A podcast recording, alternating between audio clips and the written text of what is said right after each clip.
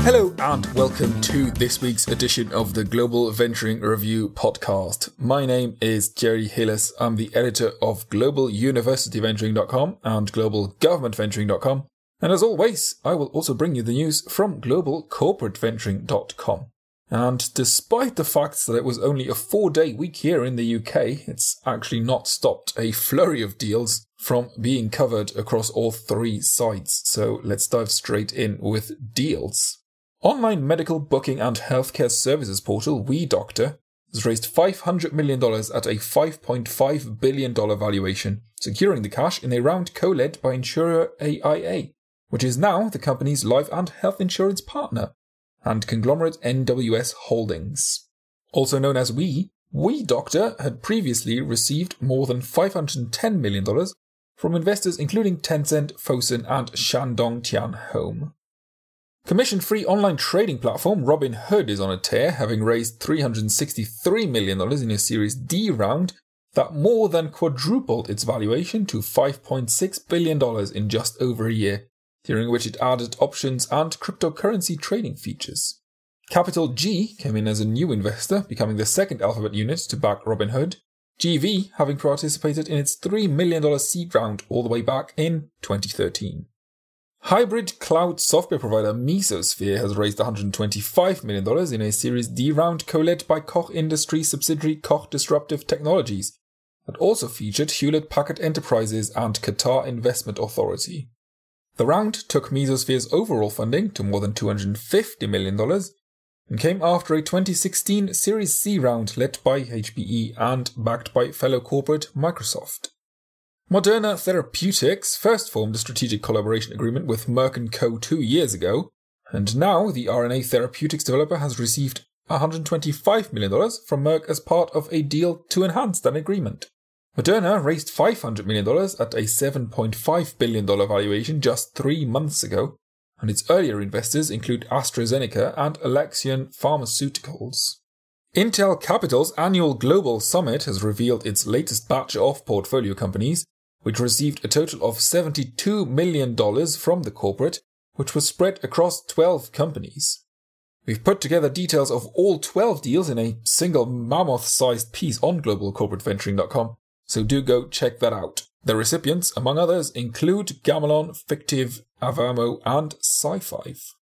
And on the university side, ASEAN Pharmaceuticals, a US-based biotech spin-out from Johns Hopkins University, launched last week with a $40 million Series A round backed by spin-out-focused investment firm Osage University Partners. The round was also backed by Column Group and 5AM Ventures. The spin-out is working on treatments for neuroimmunoinflammatory and autoreactive diseases. Series A funding will enable the company to drive recruitment, advance its pipeline, and move its initial preclinical candidates into clinical studies. With that, let's take a look at funds. Logistics firm GLP has set up a $1.6 billion investment fund that will target technology-focused companies in the logistics sector.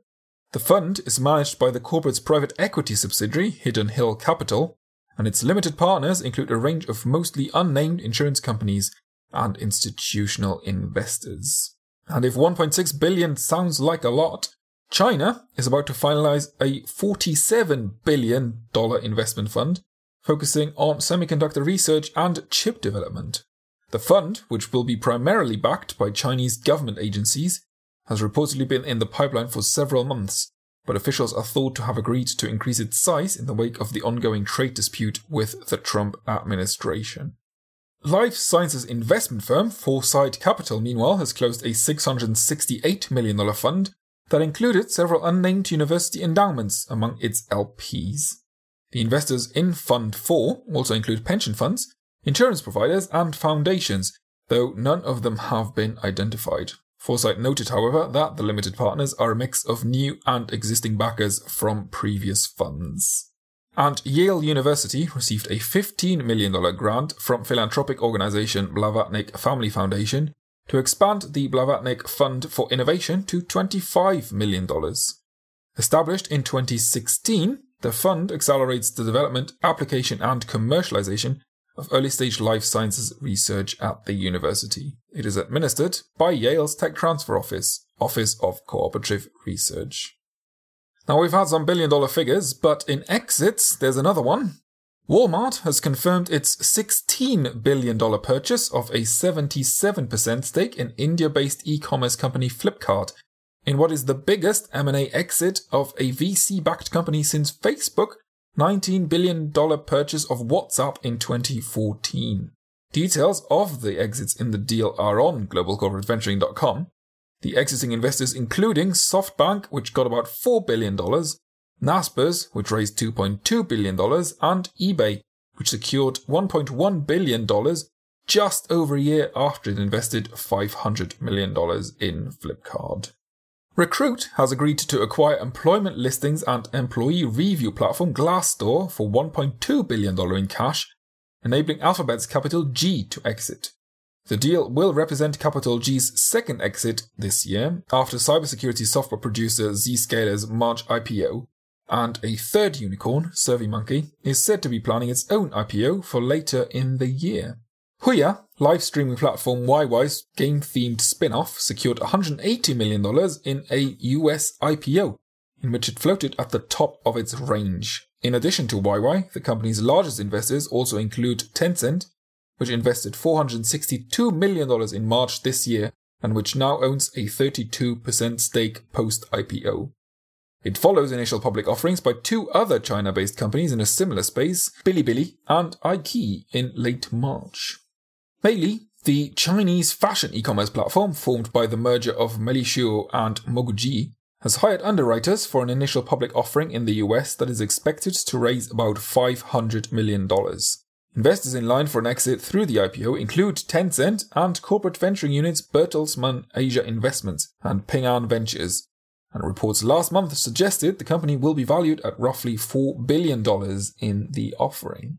Indian renewable power producer Renew Power, which counts Japan-based utilities Tokyo Electric and Chubu Electric, as well as a subsidiary of sovereign wealth fund Abu Dhabi Investment Authority as backers, has also filed for an IPO in its home country that it expects will raise up to $386 million. The offer could in fact approach $1 billion in size, depending on the initial pricing, as several of the company's investors intend to sell shares.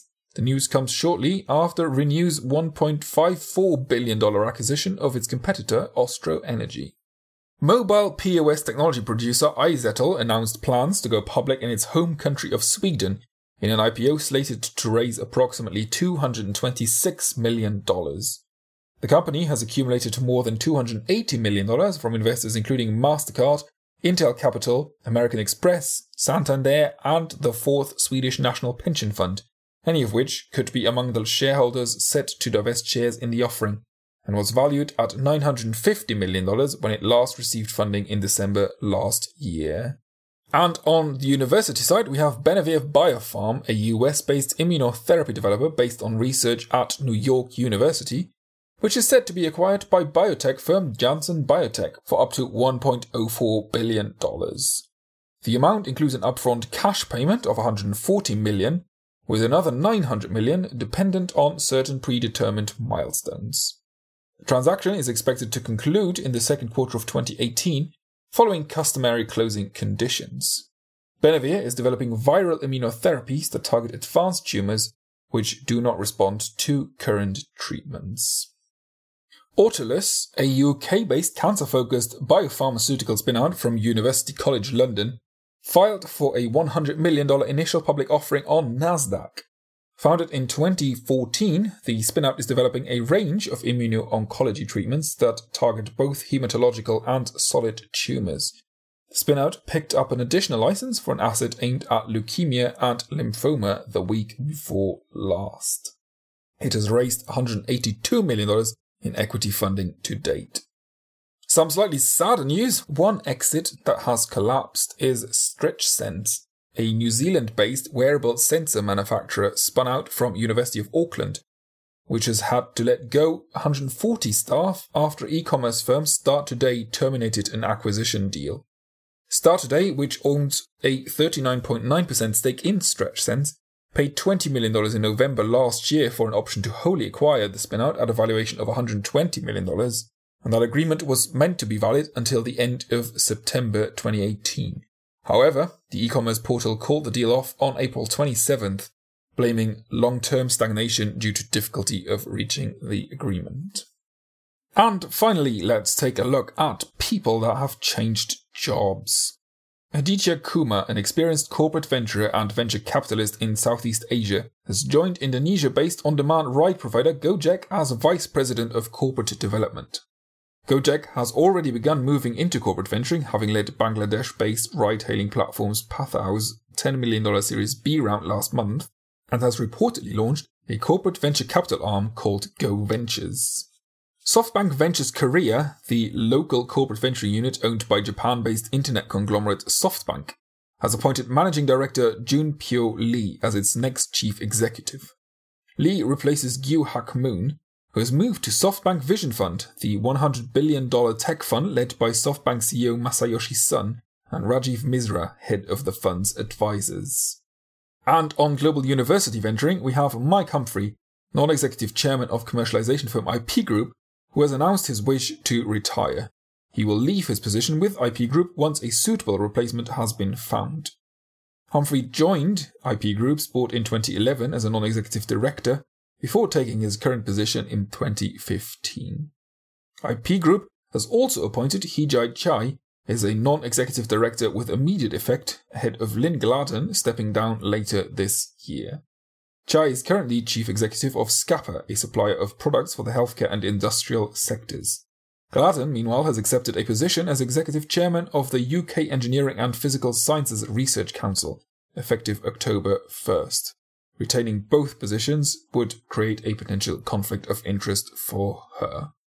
And that, dear listener, is it for another week of the Global Venturing Review podcast. As always, there is significantly more news on globalcorporateventuring.com, globaluniversityventuring.com, and globalgovernmentventuring.com, so do head on over to those sites to read up on everything else that we just don't have time to cover in this podcast. If you enjoyed the podcast, if you have any feedback, feel free to email me at theheles@globaluniversityventuring.com, that's theles@globaluniversityventuring.com. Leave us a review on iTunes, Stitcher, SoundCloud, wherever you download this podcast from, and if you feel so inclined, please do recommend us to your friends and colleagues. It is very much appreciated and it helps us get the word out.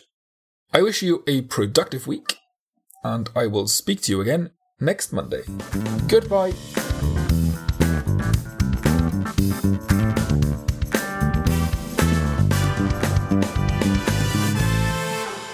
Global Venturing Review was produced by In Ear Production.